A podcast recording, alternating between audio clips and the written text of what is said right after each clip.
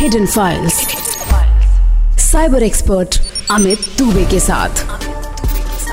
Only on Red F M Red F M hidden file सुन रहे हैं आप. और आप में से जो लोग डेटिंग वेबसाइट्स पर हैं, जरा अलर्ट हो जाइए. और आज का साइबर क्राइम केस सुन लीजिए. Cyber security expert Amit Dubey की आवाज़ में. वेंकट बेंगलोर में रहता है। और उसने अभी हाल ही में एक आईटी कंपनी में as a software engineer join किया है। वेंकट का एक रूममेट भी है, जिसका नाम है अश्विन। उस दिन सैटरडे था और अश्विन सुबह सुबह ही बाइक लेके कहीं निकल रहा था। निकलते वक्त उसने वेंकट को बस इतना ही कहा कि वो डेट पर जा रहा है। अश्विन के डेट पर जाने की बात से वेंकट को शायद इंस्पिरेशन मिली होगी तो उसने भी प्ले स्टोर पर सर्च किया। उसको एक पॉपुलर डेटिंग ऐप मिली और उसने वो इंस्टॉल कर ली। वो फ़ोटोज़ स्क्रॉल किए जा रहा था और उसे एक लड़की बड़ी अट्रैक्टिव लगी। वो उसे मैसेज भेजते हुए डर रहा था। फिर कुछ सोच के वेंकट ने हिम्मत की और लड़की को लाइक कर मैसेज भेज दिया। वेंकट बार बार उस प्रोफ़ाइल को चेक कर रहा था, पर दूसरी तरफ़ से कोई रिप्लाई नहीं आया। उसे लगा कि पता नहीं रिप्लाई आएगा भी कि नहीं। वो आगे बढ़ा ही था कि उसे राधिका नाम की लड़की का रिप्लाई आया।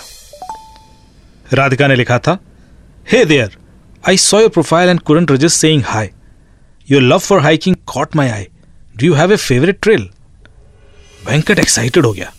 उसने तुरंत रिप्लाई दिया hi thanks for reaching out I am a sucker for mountain trails specially eastern India the view are breathtaking how about you Radhika ने लिखा well I once got caught in the rain without a proper jacket it turn out into a soggy but memorable adventure how about you any hiking mishaps Venkat ने लिखा ओ definitely once I took a wrong turn and ended up on a trail twice as long exhausting but made for a good story बातचीत hiking से favourite food और hobbies तक भी आ गई। करीब 20 minute बात करते हो गए थे और अचानक राधिका ने लिखा तो शाम को मिलते हैं. वेंकट को भरोसा ही नहीं हुआ। कि दो मिनट की बातचीत में ही कोई लड़की उससे इतना इंप्रेस हो सकती है कि वो उससे मिलना चाहती है। उसने रूम पर एक नोट छोड़ा गोइंग ऑन ए डेट और अपनी बाइक लेके घर से निकल गया। मिलने का समय शाम पाँच बजे का तय हुआ था। वेंकट चार पैतालीस पर ही विल्सन कैफ़े पहुँच गया था। कैफ़े अच्छा था, पर काफ़ी कॉस्टली था। वेंकट ने एक बार मेनू कार्ड पर निगाह डाली, ग्लास से पानी पिया और फिर राधिका का इंतज़ार करने लगा। वेटर ने आके वेंकट से पूछा, सर, आप कुछ लेंगे? वेंकट ने कहा I am waiting for someone can I order after some time please शाम के पाँच बज के पाँच मिनट हो गए थे, और राधिका अभी तक वहाँ पहुँची नहीं थी। वेंकट ने राधिका को ऐप पर ही मैसेज किया वेयर आर यू राधिका का रिप्लाई आया ओ you reached sorry you know the Bangalore traffic I am on my way Venkat ने कहा ओ no worry the place is really good Radhika ने लिखा oh it's my favourite place एक काम करो, वहाँ का वर्जिन पिना कोलाडा बेस्ट है। तुम दो ऑर्डर करो, मैं थोड़ी देर में पहुँचती हूँ. वेंकट ने वेटर को बुलाया और दो पीना कोलाडा ऑर्डर कर दिया। पंद्रह मिनट और हो गए थे। पीना कोलाडा आ भी गया और वेंकट अभी भी राधिका का इंतज़ार कर रहा था। वेंकट को लगा कि राधिका और लेट हो जाएगी। और उसने अपना ड्रिंक पीना शुरू कर दिया। इस बीच उसने राधिका को एक बार और मैसेज किया। राधिका का रिप्लाई आया stuck and traffic how is the drink Venkat ने कहा ओ yes it's really good but where are you कितना टाइम लगेगा? The ice has melted in your drink Radhika ने लिखा, कुछ नहीं कह सकते। गूगल तो पंद्रह मिनट दिखा रहा है. वेंकट ने पूछा, फिर तो आसपास ही हो? राधिका ने अश्योर करते हुए लिखा will call you when I am nearby. और वेंकट फिर राधिका का इंतज़ार करने लगा। एक घंटा हो गया था और राधिका का कहीं अता पता नहीं था। वेटर भी दो बार आकर पूछ चुका था कि कुछ और चाहिए क्या? वेंकट को अब थोड़ा अजीब लगने लगा था। वो आसपास बैठे लोगों की ओर देख रहा था और अब उसने मोबाइल पर गेम खेलना शुरू कर दिया। गेम खेलते खेलते कब आधा घंटा और निकल गया, पता ही नहीं पड़ा। और वेंकट ने चौंक कर फिर एक बार देखा कि कहीं कोई कॉल मिस तो नहीं हुई और राधिका की कोई कॉल नहीं थी। वेंकट यही सोच रहा था कि ऐसा कैसे हो सकता है। उसने फिर से राधिका को उस ऐप पर ही मैसेज किया। कितना दूर। लेकिन अब की बार राधिका का कोई रिप्लाई नहीं आया। वेंकट ने थोड़ा इंतज़ार किया और दस मिनट बाद राधिका को फिर मैसेज किया। आर यू अराउंड पर अब तो रिप्लाई आने ही बंद हो गए थे। वेंकट की कुछ समझ नहीं आ रहा था। कैफ़े में बैठे बैठे दो घंटे से ज़्यादा हो गया था। वेंकट ने सर उठाया तो सामने वेटर था। उसने पास्ता ऑर्डर किया और वो डिनर करके घर की ओर वापस निकल पड़ा। पहली बार उसे किसी लड़की ने बुलाया था और उसका दिन बहुत ही खराब रहा था। वेंकट काफ़ी दुखी था। घर आके जैसे ही वो रूम में घुसा तो अश्विन सोफे पर पड़ा हुआ था और टीवी देख रहा था। वेंकट को देखते ही उसने पूछा so how was date Venkat को लगा कि बोल दे कि बहुत अच्छा रहा and they had amazing time पर उसको लगा कि इस टूटे मन से वो बहुत देर तक झूठ नहीं बोल पाएगा। और उसने कह दिया यार वो आई ही नहीं। मैं अकेला ही पास्ता खा के आ गया। अश्विन ने कहा आई ही नहीं मतलब?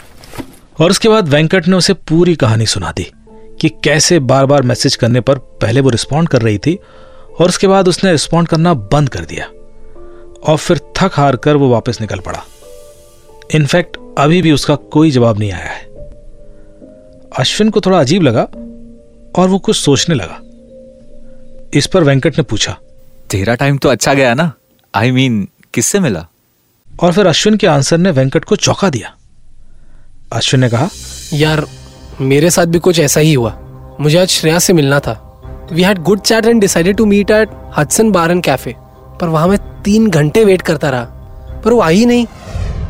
दोनों के साथ, एक साथ ऐसा कैसे हो सकता था? बात अजीब थी, पर कोई ऐसा क्यों करेगा? वेंकट का एक कलीग मेरा दोस्त है, और उसने उसके रेफरेंस से मुझे कॉल किया। वेंकट ने कहा कि क्या मैं दो लड़कियों के बारे में कुछ पता कर सकता हूँ? ओपन सोर्स इंटेलिजेंस से।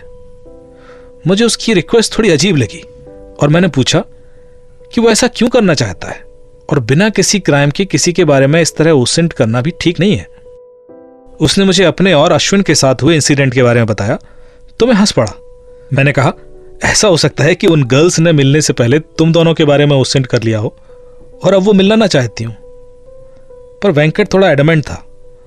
उसका कहना था कि उन दोनों के साथ एक ही दिन ऐसा कैसे हुआ, और अब दोनों ही लड़कियाँ रिप्लाई भी नहीं कर रही हैं। तो मैंने थक हार कर उससे कहा कि अगर उस लड़की की फ़ोटो उसके पास है तो एक बार गूगल इमेज सर्च करके देख ले, शायद कुछ पता लग जाए। वेंकट को आइडिया ठीक लगा और उसने उन राधिका और श्रेया की पिक्चर्स को गूगल इमेज सर्च किया और उसके बाद उसने मुझे फिर कॉल किया। वेंकट ने कहा, इस पिक्चर पर कई सारे सोशल मीडिया अकाउंट्स हैं और कुछ कंफ्यूजन है। मुझे कुछ समझ नहीं आया और उसके बाद वेंकट ने मुझे अपनी लैपटॉप स्क्रीन का स्क्रीनशॉट भेजा।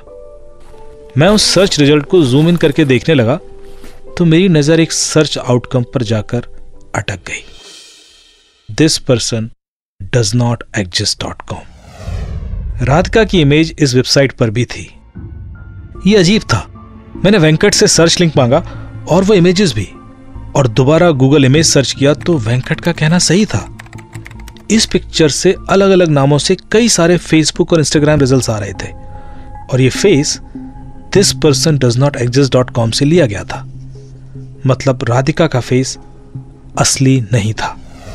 ये एक एआई फेस था और इस फेस की कोई भी लड़की इस दुनिया में थी नहीं। मैंने तुरंत श्रेया का फेस भी सर्च किया और उसका फेस भी मुझे उसी वेबसाइट पर मिला। राधिका और श्रेया दोनों का फेस एआई जनरेटेड था और दोनों ही लोग असली नहीं थे। पर ये जो कोई भी था, उन्होंने ऐसा किया क्यों? पहले मिलने के लिए यहाँ करके अचानक गायब हो जाने से उनका क्या फ़ायदा? बात कोई सीरियस भी नहीं थी कि उस पर ज़्यादा दिमाग लगाया जाए, पर अजीब तो थी। इसलिए मेरा दिमाग उस घटना से हट भी नहीं रहा था। मैंने अपने दिमाग में सीक्वेंस ऑफ़ इवेंट्स दोबारा रिप्ले किया कि कोई ऐसा क्यों करेगा? या तो कोई इनके साथ प्रैंक कर रहा है, पर अगर कोई ऐसा करेगा तो अचानक रिस्पॉन्ड करना बंद क्यों करेगा? बार बार ये सोचने पर अचानक मुझे कुछ सोचकर हँसी आ गई। इस पूरे सीक्वेंस में अगर किसी का कुछ फ़ायदा हुआ था तो वो थे दोनों रेस्टोरेंट्स रेस्टोरेंट्स का डिसीज़न दोनों लड़कियों का ही था, पर रेस्टोरेंट्स तो सिर्फ़ अपना काम कर रहे थे। उनको कैसे ब्लेम कर सकते थे? रेस्टोरेंट्स ओनर को किस बिना पर हम कुछ भी कहते? ये ठीक नहीं था। मैंने वेंकट से कहा कि वो मेरे नंबर पर एक और आईडी क्रिएट करे और उसी ऐप में दोबारा उन लड़कियों को ढूंढकर दूसरे आईडी से मैसेज भेज कर देखे। पर तुम्हारी बातों से उन्हें शक नहीं होना चाहिए। वेंकट को मेरी बात समझ आ गई। उसने वही किया। और अगले दिन संडे को सुबह सुबह ही उन ऐप पर एक नए आईडी से उन दोनों लड़कियों को एक मैसेज भेजा। और जैसा कि हमें उम्मीद थी रिप्लाई आ गया था। बातचीत शुरू हुई और फिर तय हुआ दोपहर में मिलना। इस बार श्रेया ने कोई और रेस्टोरेंट सजेस्ट किया था, पर राधिका ने जो बोला तो वेंकट के कान खड़े हो गए। हटसन बार एंड कैफ़े पर यह रेस्टोरेंट तो कल श्रेया ने सजेस्ट किया था। प्लान के मुताबिक वेंकट को अब हटसन बार एंड कैफ़े जाना था, पर अब दोनों पॉसिबिलिटीज थी। मान लो राधिका वहाँ आ ही जाए तो। और अगर सब कुछ कल जैसा ही हुआ तो भी वेंकट क्या कर सकता था? वो रेस्टोरेंट वाले को क्या बोले? किसी ने उसे फोर्स तो किया नहीं था कि उस रेस्टोरेंट में ही जाए। मैंने वेंकट को एक न्यूज़ लिंक जनरेट करके भेजा और कहा कि अगर सब कुछ कल जैसा लगे तो ये लिंक राधिका को भेज दे। और कहे कि वो हटसन की बजाय सामने वाले किसी कैफ़े में बैठा है। वेंकट ने वैसा ही किया। और जब हटसन कैफ़े पहुंचकर 20 मिनट बाद भी राधिका नहीं आई और उसका वही मैसेज आता रहा कि वो ट्रैफ़िक में फंसी हुई है तो वेंकट ने मेरा वाला लिंक राधिका को भेज दिया। कि वो सामने वाले कैफ़े में बैठा है। राधिका ने जैसे ही वो लिंक क्लिक किया, उसने राधिका को गूगल से लॉगिन करने के लिए बोला। राधिका ने जैसे ही गूगल से लॉगिन ऑप्शन सेलेक्ट किया, उसका गूगल ईमेल हमें मिल गया और वो ईमेल आईडी श्रीनिवास चेतलापल्ली के नाम पर था। ये तो कोई लड़का था। मतलब कुछ तो गड़बड़ थी। अब वेंकट कॉन्फिडेंट था। उसे पता था कि यह राधिका तो नहीं आने वाली। वो हटसन कैफ़े के ओनर के पास गया और उससे पूछा कि क्या वो राधिका या श्रेया नाम की लड़कियों को जानता है? ओनर ने साफ़ मना कर दिया कि इस नाम की किसी भी लड़की को वो नहीं जानता। वेंकट के ज़्यादा पूछने पर रेस्टोरेंट का ओनर थोड़ा सकपका गया था और उसने जो बताया, वो तो काफ़ी इंटरेस्टिंग था। उसने बताया कि एक मार्केटिंग कंपनी है, जिसने कि उनके साथ डील कर रखी है। वो उन्हें पहले ही बता देती है कि उनके यहाँ ये कस्टमर आज आने वाले हैं वो कस्टमर के नाम फ़ोटोज़ और टाइमिंग भी बता देते हैं। और उन कस्टमर्स के बिल में उस कंपनी का 25 परसेंट का मार्जिन होता है।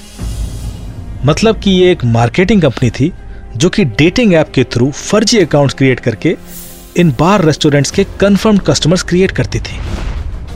ये सीधे तौर पर कोई क्राइम तो नहीं है, पर वर्चुअल वर्ल्ड का यूज़ कर धोखाधड़ी तो थी। हालाँकि इस मामले में कोई पुलिस कंप्लेंट नहीं हुई पर हमने उस मार्केटिंग कंपनी को एक नोटिस ज़रूर भेजा कि इस तरह की अनफेयर प्रैक्टिस से बचे, वरना उनके खिलाफ कार्रवाई की जा सकती है। लेकिन ऐसे केसेस से सेफ़ कैसे रहना है, वो आज हमको बताएँगे former DGP of Uttarakhand Ashok Kumar ji. Ashok ji बहुत बहुत स्वागत है आपका Red F M Hidden Files में।